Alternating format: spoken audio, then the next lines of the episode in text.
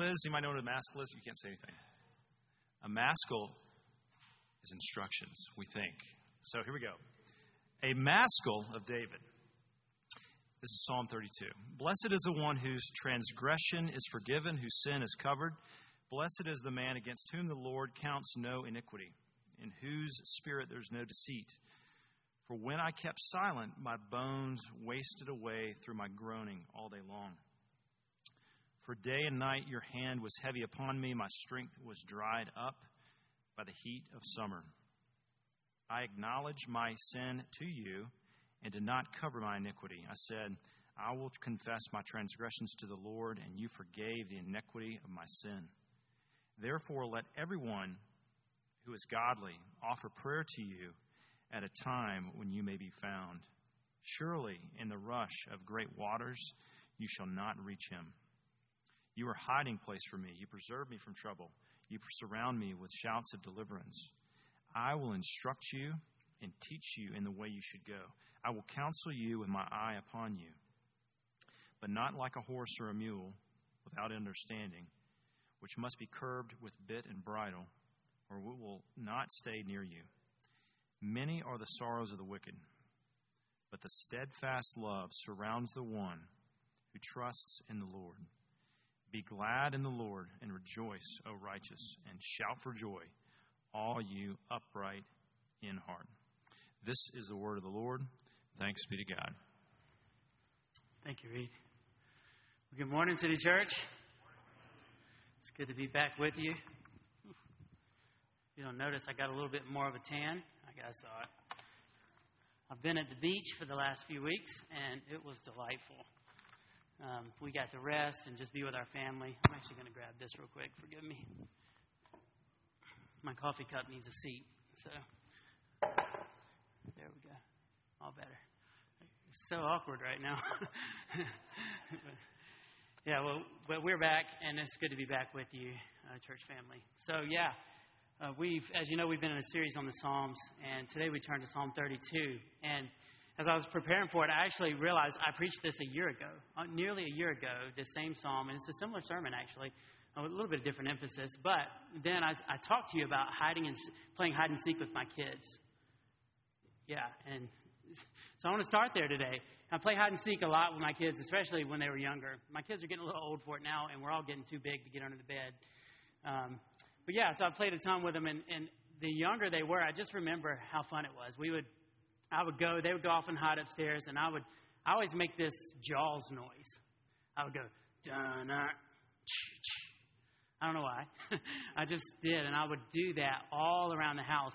And it's funny, as I would get in the room they were in and I would make that noise, the two year old Graham or Keller or Avery would, they would just start giggling.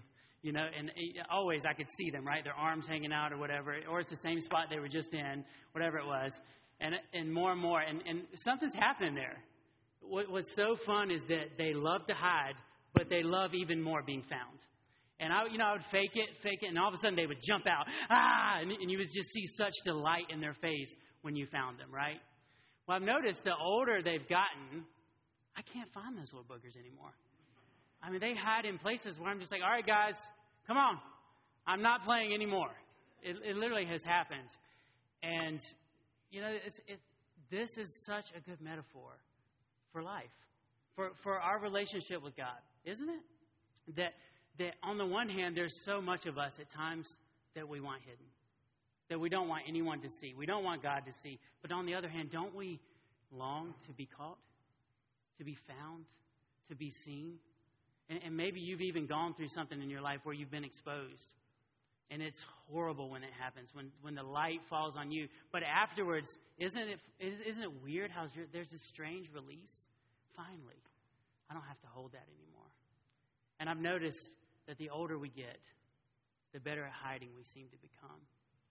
In our psalm this morning, David, David gives us his story.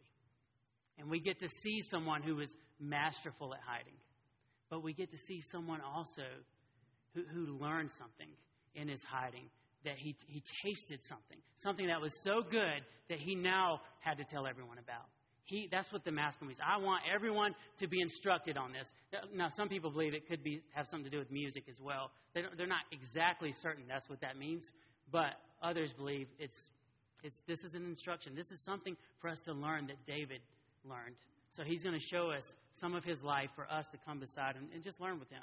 And again, we've been on a series in a series on the Psalms, and we call we call it songs for life, right? Songs that that meet us in the everyday ups and downs of life. And what our goal is is to proact to, to learn to proactively and reactively walk with God in the ups and downs, in, in, in the depths of our emotions, in the heights of our emotions, in the in our struggles, in our joys, all these places. How do we walk with God? How do we meet Him there? And the Psalms are songs. They're poetry beauty, and they they, have a different way of coming at our heart, a different way of helping us remember the way we sing together. And so let's dive into this psalm and see if, if God will meet us here. And, and again, I, I don't know how you come in this morning or what you bring with you, what you may be hiding in. But where we're going, I just want to give you a taste right now. The beauty of God in His pursuit of us is that we get more of Him. All, a lot of times we feel when we need to hide, we get less of him. But in his pursuing us, he's inviting us to more. And so, no matter what you brought in today, I hope that you will expect right now to, that, that God is moving towards you, that you can encounter him more and more this morning. And so, we're going to jump in and look at a, at a story that we're given. We're going to then look at the contrast to help us go a little deeper, and then we're going to look at a remedy, David's remedy. And so, let's start with the story. You know, Psalm 32 is one of my favorite Psalms. It's, it's, it resonates with me because I feel the tension in it that hiding, covering versus uncovering. Uh, when I kept solid, silent versus acknowledging, uh, David is called in Scripture a man after God's own heart. You know that. You, you know, maybe you don't know, but David is, is said to be, we know more about him than anyone in the ancient world ever. We have more written about this one man than anyone else in history. It's David. And Psalm 32 is, is taken in the tradition of Psalm 51. There are six Psalms that are penitential Psalms. There are ones that where we learn repentance. And this is one of them. Church history has looked to this Psalm and five others, which I can tell you what they are. Actually, I can't. I don't have it in front of me. But it's 6, 32, 51, 124. It's, it's six of them anyway. You get the point. But Psalm 32 is, is said to be a fulfillment of Psalm 51. Let me tell you what I mean. Remember in 51 where he says, it's verses 10 through 13, he says, Create in me a clean heart, renew your spirit within me. Cast me not away from your presence. Restore the joy, restore my joy, and give me a willingness to follow you. And then he says this Then I will teach transgressors your way, and sinners will return to you. 32 is, is said to be God's response. The, the, the affirmation, the promise, the, the commitment that David makes it let me taste this, give me repentance, and then I will teach others your way. This is his way. This is what David learned. And so for us, you know, we learned Psalm 51 a few weeks ago. Uh, Scott preached an incredible sermon on it. Please go back and listen to it. But this is the fulfillment of that sermon, and it's us learning what David learned, learning how to follow in those same footsteps. So David was a man after God's heart. How? Well, his story, his story shows us it shows us, it puts us right in the tension that we all need this morning. So let's start and read the first five verses again. Blessed is the one whose transgression is forgiven, whose sin is covered. Blessed is the man against whom the Lord counts no iniquity, and in whose spirit there is no deceit. For when I kept silent, my bones wasted away through my groaning all day long. Two more. For day and night your hand was heavy upon me, my strength was dried up by the heat of summer as by the heat of summer. I acknowledged my sin to you, and I did not cover my iniquity. I said, I will confess my transgressions to the Lord, and you forgave the iniquity of my sin.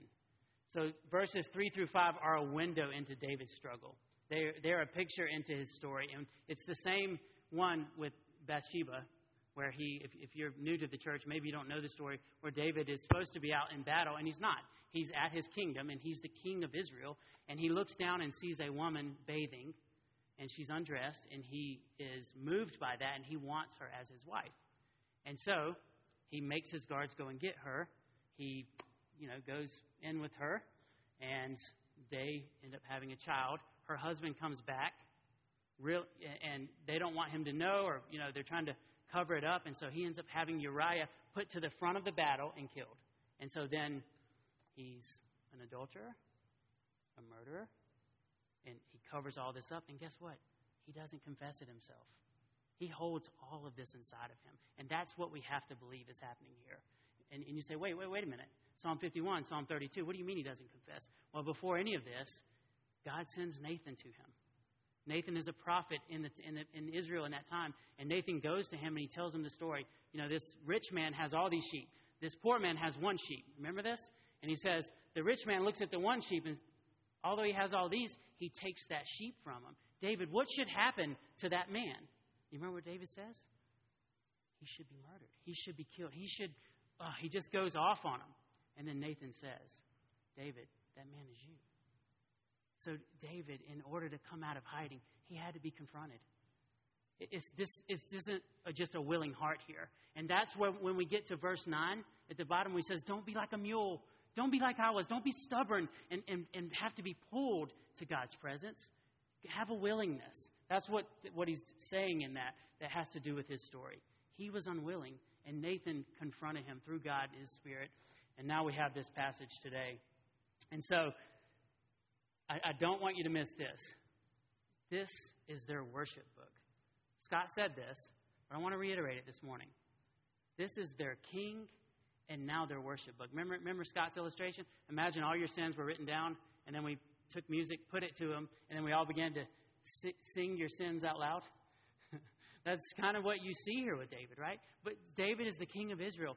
Think about it. If he can confess, if he can live this honestly in front of the people, how much more can they? Right? And so that immediately begins to challenge us because David is very honest.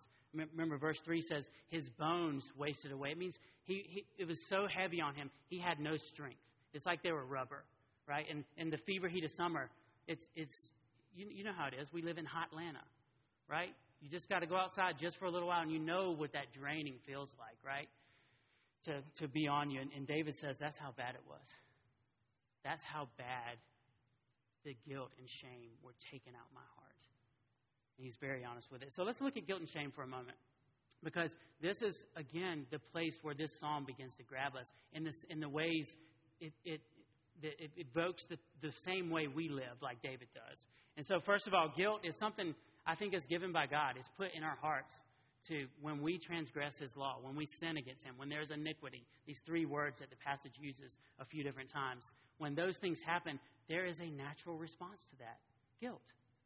And, and guilt is a, is a gift to us to stop and go, I feel something. Something there's a conviction in my heart. Let me stop and listen to it and not turn to something else, but, but to slow down. And so one author says guilt uh, is this it's holding something we've done or failed to do up against our values and feeling psychological discomfort. So you, you, you sense this discomfort on something that's not adding up here. It, uh, it has many expressions, but not, you know, not less than that for sure. David shows us guilt can even have physical symptoms in our lives. That's psychosomatic, meaning things that we're feeling inside can come out in our bodies. And we know that, right? I mean, when you're nervous, when you, when you have to stand in front of people and talk, and butterflies in your stomach, right? But guilt and shame can do that. It's like a burden that's on you. And it says it zaps your energy. You know, I meet with people all the time, and I went through this a lot and have gone through it when I carry sin in. It wears me out. I'm always worn out. I always lack capacity. I always am just so tired by the end of the day when I'm not meeting and connecting with God and giving that away. So, what is shame? Shame is, is called by Dan Allender and others the hemorrhage or bleeding of the soul. It is, it is to be aware, to notice, to perceive in ourselves that we are seen as deficient, undesirable, unlovely by someone we hoped would enjoy us. The author goes on to say the intensely painful feelings or experience of believing that we are flawed and therefore unworthy of love and belonging. Something we've experienced, done, or failed to do makes us unworthy of connection, unworthy of, of being connected to each other and to God. Right? So guilt has often been said that I've done something wrong, is why I feel conviction for that. Shame is I am wrong. Something's wrong with me. That would be a good way to slow down and see it. And so David, is he does he have guilt or shame? I would I would say both. And this is the reason I say both, is because one of the main major signposts of shame is hiding.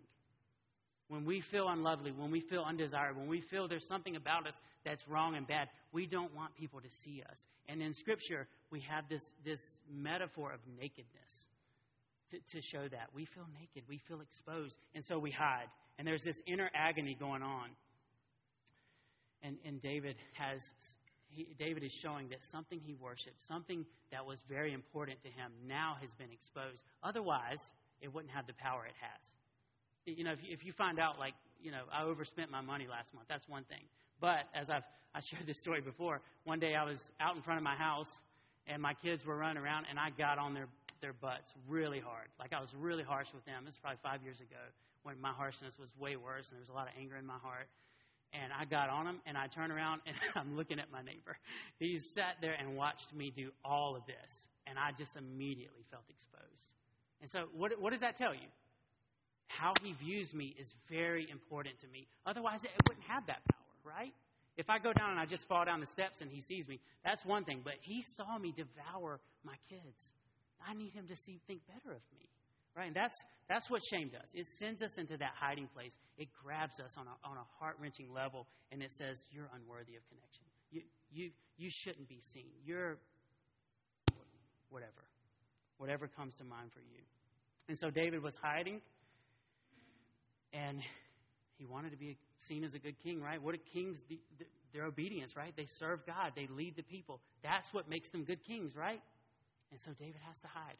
He doesn't want anyone to see it. And he just swallows it down. And then David is caught.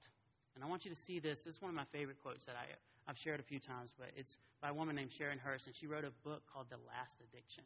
And before we read it, but The Last Addiction is that we have all these addictions, but the last one, the biggest one, is we're addicted to us.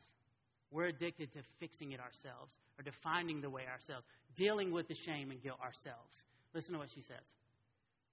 When you feel the sting of humiliation that often comes with being caught, it's hard to believe that it is a gift.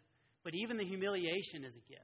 It will either send us scrambling back to our oblivion to forget our failure and shame, or it will humble us enough to receive what is possible only when we are called, to be known, to be forgiven, and to still be wanted. Hmm. We need to be called. There is a need for things to be seen, to be exposed. And will we be like the, the donkey? Or will we, will we come willingly? That's, that's what David is, is drawing us to here. You know, our marriage, Jen and I, I feel like we have a pretty good marriage now, and we're still fighting for it and still have conflict and a lot of struggles, right? But over the years, as I look back at what, what's been healing us and helping us grow, there's been a lot of exposure. Whether it be counselors, friends, family, and you know a big one? Our kids. Our kids have, have taught us so much. But I'm always tempted to take what I'm seeing and to push it down and to pull away. And, and, and David's story is what catches me there, and that temptation to do that. And so, how does David teach us about these two options? These two options of covering versus uncovering. He does it through a contrast. And so let's look at it. David knew his need to cover and his propensity to hide did not start with him. And remember, I taught you guys when we started the, this series on Psalms that there, there are five books to the book of Psalms. There's 150 Psalms, and they're broken up in five books. And the first 42 are on Genesis, then Exodus, Leviticus, Numbers, Deuteronomy. They, they go in there. And so this is Psalm 32. We're looking at book one. In book one, you see a lot of pushing back and looking at Genesis.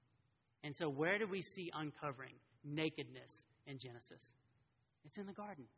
And so, the words we see on the paper on Psalm 32 are, are every Israelite would have looked back, would have known to look back at Genesis. In Genesis, there, remember, Adam and Eve were there, and they were made beautiful, and they were naked and unashamed. They were created integrated with shalom. Everything was at rest and in peace and wonderful and beautiful. Their original beauty was there. They were naked and unashamed. And, and you know what happens, right? The snake comes in. And the snake is also called naked. And the word translated naked for Adam and Eve is translated cunning for the snake. Because what the snake does is he comes in and he looks like truth. He looks like true nakedness, but it's, he spins it. It's, it's something different that he's offering, and Adam and Eve buy into it. And you remember what they do? They go and hide. And then we have God. He comes in and he's walking in the cool of the day, and he says, Adam, where are you? Right? Some people have said, there are authors who've said that can sum up the rest of the Bible. Where are you? Where are you? And, and remember, Adam says, he says, well, he says, I heard you walking in the garden, and I was afraid because I was naked and I hid myself. So why did he hide? Was it because they ate the fruit? No, it's not what it says. Because I was naked. So it's what the fruit caused in him. As soon as they ate the fruit, then began their need to cover, their need to hide. They could no longer be seen as naked. I love when Tim Keller preaches this. He says, Well, you were naked yesterday, too. Which is a funny, like, yeah, you, you've, you've been naked the whole time. That's not what's changed. Something else has changed.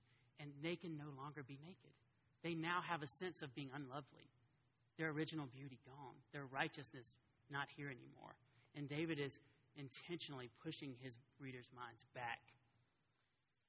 Nakedness equals an absence of conflict and vulnerable trust because they had an unhindered presence before God. That's what nakedness was before the fall. But then that original righteousness and beauty is shattered. They can no longer stand to be naked. They need to control what others see of them. And so let's look at the contrast in our verses, verses 1 and 5 together now. Blessed is the one whose transgression is forgiven, whose sin is covered. I acknowledge my sin to you, and I did not cover my iniquity. I said, I will confess my transgressions to the Lord, and you forgave the iniquity of my sin. You can leave it up there, please. You see, we're, we're, we get to his two options in the text. One is the transgressions are, uh, and it's uh, transgression, sin, and iniquity are all covered now, which means that's just the wholeness of sin is covered. And then David says in verse 5, he uncovered. I will confess, I didn't cover it anymore. So he can cover you, or we cover it ourselves. That's the options that we're given here. Um, and, and we must understand ourselves in that, in that light. So we, we either cover it or God covers it. That's the contrast that he's teaching, that he's learned in his story, the way. We have those two options. Will we cover it or will we let God cover it? So uh, one author says that he is trying to, uh, in covering, we're trying to create a new sense of beauty because we lost our original beauty. We're trying to find it. We're trying to get it back in our covering. And so what are the different ways we cover? Think about it for yourself real quick. What are, the, what are the ways you cover? When you have that sense of being unlovely, being seen, being not, be, being the shame, right? Where, where that sense of hiding, what do you use to, to cover it? What do you put on top of it? Some of you, maybe, and I do this at times, it's drivenness. My brother's been with me all week, and we have a hamster, and they have a, a Boykin like us, a Boykin Spaniel, a dog. And the, the Boykin saw the hamster on day two. Every day now, he sits in front of the thing and he tries to eat my hamster every single day. This is the most driven dog ever. Right? He just sits there. Everything is about that hamster. And just stares, right? That that drivenness, that I have to do it this way. You know, and I know we're not dogs, but you get the point, right? It's this drive to, to do something, that, to, to not feel a certain way, right? What about control? Everything has to be clean and feel and, and feel a certain way and look a certain way. I need to control things. And there are a hundred different ways we try to control things, right? Competence. Here's, here's one for me isolation. I just, if I just stay away from people, stay away from my family, then I, I, nothing's going to be required of me. I'll, I will deal with that unloveliness I feel by just not putting myself out there to be seen. So pulling back, medicate, blame shifting, criticizing. Or here's one you often see generosity. I'm going to I'm to serve so much. I'm going to give so much that no one will, will look at me. Or I, I don't have to feel this. I can get something on this side to outweigh what I'm feeling on this side. Another one I often see is vulnerability. I'm going to tell on myself so you don't have to come tell me. I'm going to go ahead and expose myself so I don't have to let you do it. Now, it's a strange one, right? That you allow yourself to be seen to, to keep a distance because the vulnerability is out there, but no one really knows you right? You see this from preachers a lot. They're vulnerable here, and then when you get to know them in person, you don't see any of that. And we don't want that culture here. Another one's penance. We beat ourselves up. And you know where I see this one is in my prayer life. When I'm trying to pray for this, like I, our family needs something, and I know there's been willful sin, willful sin and distance, I can't get over this to ask for this. I find myself, okay, God, I'm sorry for that, and I keep going back to this thing so I can ask Him for that. That's penance. That's a, that's jumping through hoops and doing things a certain way, hoping that God would do would would would would bless me in those places that I need. So the options are to cover ourselves or to uncover and allow God to cover us. You know, in hide and seek, there are times when I find the best hiding place. I remember when I was a kid, my dad had this double closet, and between them there were these shelves that, sh- that where we put linens and stuff, and you could kind of see it. I would hide on the top shelf, which with with blankets on both sides of me. My brothers could never find me ever. They would be looking and looking and about to give up, and I'd go, Woo! You know, I'd do that yell, Hey, in here! You know, and they would come around. They still couldn't find me, and and and, and that's where the problem was. In in order to move forward, they would have to learn where I'm hiding. I'd have to give my favorite space up. And then you know what happens when I give it up? I can't hide there anymore. Because they're going to come find me there. They're going to look right there, because that's where I always hide. Brothers and sisters, friends, City Church community, family, we, we need to know where each other hides. Where do you hide? Where do you run to? Where's that good hiding place for you? Because, you know, I've said a few things, and hopefully it's provoking things inside of you, but all of us are too complex and too beautiful to fit in a single category. There are places we run to that we need to invite others in and say, hey, listen, I hide here. This is where I hide. Where do you hide? Let's find each other in that place because our tendency is to stay there. Maybe you're at that place right now. How, how, what would it take for you to be seen like that? How could David, the king of Israel, be seen like that? and I think it's in the rest of our text, David had a remedy. David had, had, had something that he could take that, that, that grabbed his heart in a way that allowed him to come out of hiding and to be seen. Look at verse 4. For day and night your hand was heavy upon me. My strength was dried up as by the heat of summer. You know, in, in this verse, he says something very different, uh, very interesting. He talks about the heavy hand of God. What is the hand of God in Scripture? Remember what it is? It's God's actions. And so God's actively got his hand on David. There is this pressure that he's bringing down into, into his life. And so the question then, wait a second, Mike, you said guilt and shame. Is it guilt and shame or is it God's heavy hand? And the answer is yes. That God has given those things as gifts for us to stop you know, shame is, is not his gift. Shame, he would never want us to believe that, that this thing about me is something that I need to use to get away from people. But guilt, the conviction of, of, of not living in line with what he's called us to, it's a gift from him. And it's and he uses his that as his heavy hand to come down. And, and David says he even has physical symptoms from this. And so what do we see in it? But God's pursuit of David. God's pursuit of David is the hardships David is going through right now. That's what this psalm is showing us this struggle. Will he stop and look? You know, my brother's son, uh, Ethan, they've been staying with us, and Ethan is a big, tall, 18 year old now, big kid. But when he was four, he was a big kid then, and he was strong and tenacious. And one day he's sitting on the side of the recliner, and there's this beautiful old church stained glass window about 16 feet high in their, in their place, and falls off the chair and lands in it and it cuts the back of his neck really bad. Like, really bad. So they rush him to the hospital, and they get in there, and, and Ethan is going nuts. He will not let anybody touch him. And he's, they try to put him on his face. He, you know, he's four years old. He doesn't understand. I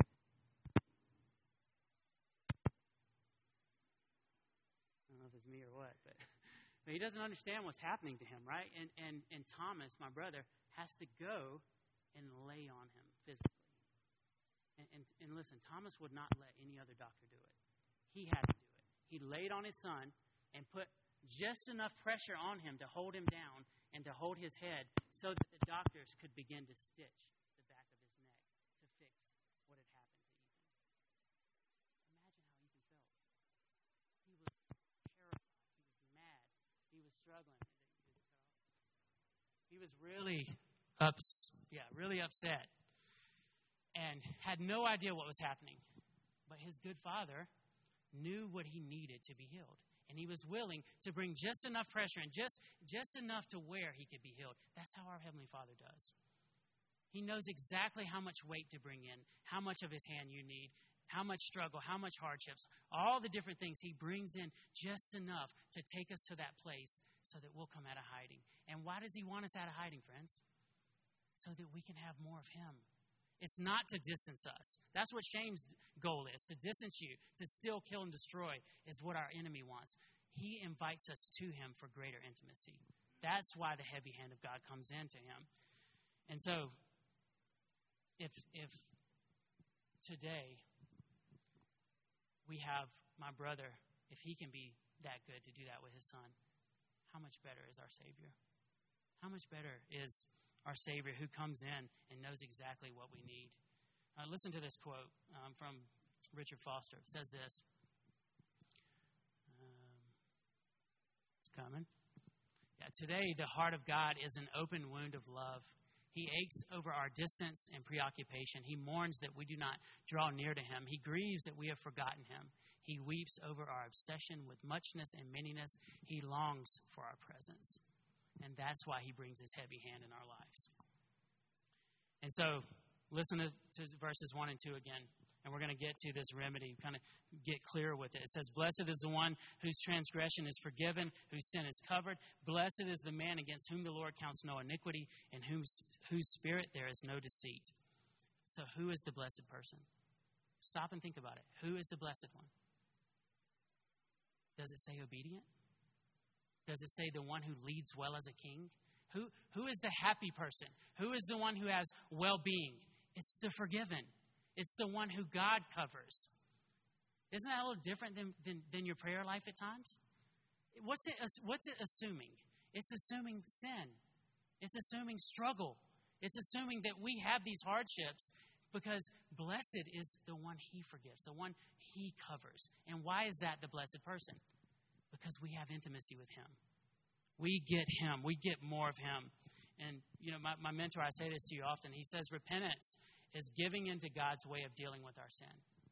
That's what this psalm calls us to, to give into God's way, to, to, to find relief in Him. And, and look at verse 7. It says, You are a hiding place for me. You preserve me from trouble. You surround me with shouts of deliverance. Instead of hiding from God, we hide in God. That's what that text tells us. You are where I go to in trouble. You are the one where I find solace, where I find uh, protection. And then, Uh, yeah, we don't just stay on our, bro- our brokenness. We, we hear his promises for us. And then look at verse 11. It says, Be glad in the Lord and rejoice, O righteous, and shout for joy, all you upright in heart. And I've, Psalm 1 touched on this because Psalm 1 was a wisdom psalm. This is also a wisdom psalm. There, there are components in it. Who are the righteous? And listen, guys, this is the Apostle Paul in Romans 4. He quotes this, this psalm. Look how he understands Psalm 32 in, in Romans 4. He says this And to the one who does not work, but believes in him who justifies the ungodly, his faith is counted as righteousness. Just as David also speaks of the blessing of the one to whom God counts righteousness apart from works. And then he goes, in the next one, he, he quotes our two verses Blessed and so it's not the one who obeys everything. It's not the one who does everything right. It's the one who's been forgiven. The one who's been forgiven gets the righteousness of God. How is that possible, friends? And we said this in Psalm 1 on the cross. What happened to Jesus? He was uncovered. The clothing of righteousness was taken from him. And our sin was what the, what the scripture uses was imputed, was put into him the one who knew no sin, so that in us we could be imputed or given, put in us his righteousness. That's what this Psalm 32, Psalm 32 is pointing to. Is this the way Jesus would one day, David couldn't know how, how right he was, could take our sin and we could get his righteousness on this side. That's the difference between us covering and allowing God to cover us and to be hidden in him. And so I want to leave you with a few things. One, from verse 5 on, David stops talking about himself and the focus is on us. He begins to teach us God's way. And verse 8 says, I will instruct you and teach you in the way you should go. I will counsel you with my eye upon you. As, as we learn the way to go, this is the promise of his presence. God promises to be there as we learn, as we learn from him and move forward. And he says, Don't be like the horse. You know, he says all those things. But what I want you, what I get to is our mission. We, we, our mission statement here is to join God as family on mission for the renewal of all things. That God is at work. He's doing these amazing things in our hearts and our city, and we want to join Him in them. And so, how does this passage speak to that, that vision, that mission statement that we have? How does it speak to it? It's, it's that, again, David has tasted something that he now wants to give us. And, friends, that's how we know if we taste it. It has this built in need to give it to someone else. When it goes in us, it's so good and so wonderful to come out of hiding, to be found, to be known, to be covered, to be righteous, that we, we must tell others. We must invite others along the way. And that's how we know if we're getting it. Are we giving that to our spouses, to our friends, to our children, to our community? Are we, are we able to be a safe place where people can come? Do people know your story like this? Or do you open your life up and let people see you and know you in a way that this is where I hide? This is where I'm prone to cover myself, but this is where God has covered me. This is where I've been pursued, loved, and enjoyed by God. And I want to tell you, you can have that too. That's, that's where this, this goes. That's what the, the whole psalm is doing is David is met by God and covered. He wants us to get it too. He wants the people of Israel to get it, and through them, the extension, of the church, is us today. And so, where, are, are you that person? Where are your hiding spots? Who, who do you need to go tell this is where I hide? Who, who in your community do you need to go to and say, man, I, I need to know where you hide? I want to know on your behalf where you hide because I want you to have more of Him. I want more of Him. City Church, we're, we're, called to be a community that does that for each other.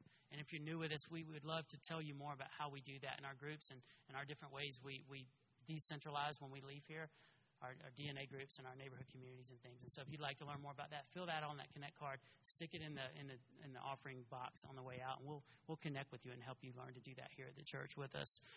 Let me pray for us. Lord Jesus, we, we thank you for your word that you cover us. The promise that if when we come out of hiding, that you meet us there. And, but that even in our hiding, you chase us, that you bring your heavy hand of discipline there, and, and you lead us to repentance for our good so that we can have more of you. Jesus, I pray that we would get that this morning, that your goodness, your pursuit, your faithfulness would fall fresh and meet us in those deep places where we need to hear it. And for those in shame this morning, Lord, I pray you would confront it that, that people would, would not take what they believe or their mom or dad or someone else believes over what you say about them. Lord, this morning, would they see your face and see your kind and good eyes and, and welcome your pursuit in their lives? And Lord, we especially now want to meet you at your table. So would you would you lead our hearts there? Pray in your name. Amen.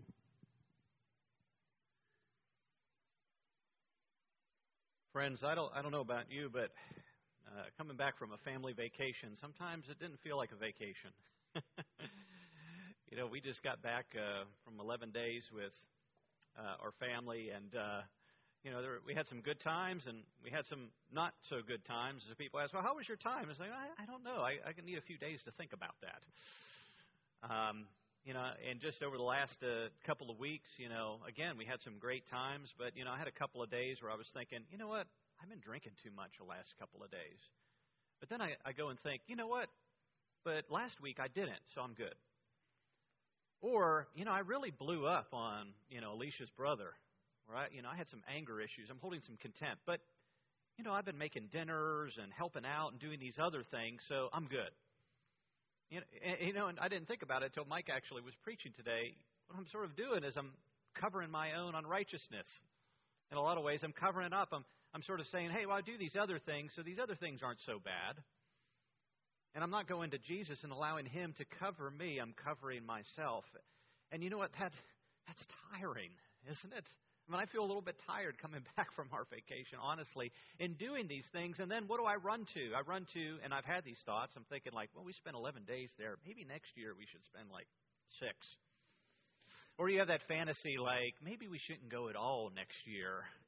Maybe we should go somewhere else, you know? but but you know, and, and I'm I'm not not advocating for boundaries with family. That's for sure. But it just like Mike said, what I'm what am I doing? I'm a, wanting to escape. I'm wanting to hide. I'm not wanting to enter into this pain. I'm not wanting to run to Jesus to cover it. So if if you feel in in similar ways today, and you're hiding, uh, you're just out of gas with all of this, please uh, join me in the confession here. Uh, let's start here. We'll put it up on the screen. Father, forgive us for our stubborn hearts that often keep a distance from you. Forgive us for hiding our sin and shame and for believing you aren't as good as your word tells us you are. Help us see Jesus taking our shame so that we could be covered in your righteousness. Give us the confidence to come out of hiding and to give into your way of dealing with our sin. Make this community a place where people can be known and know each other in ways that can lead to outward flourishing. Thank you, Jesus, for taking our shame. In your name we pray. Amen. Why don't you take a take a few seconds here and just reflect on how the Lord's convicting this in your hearts.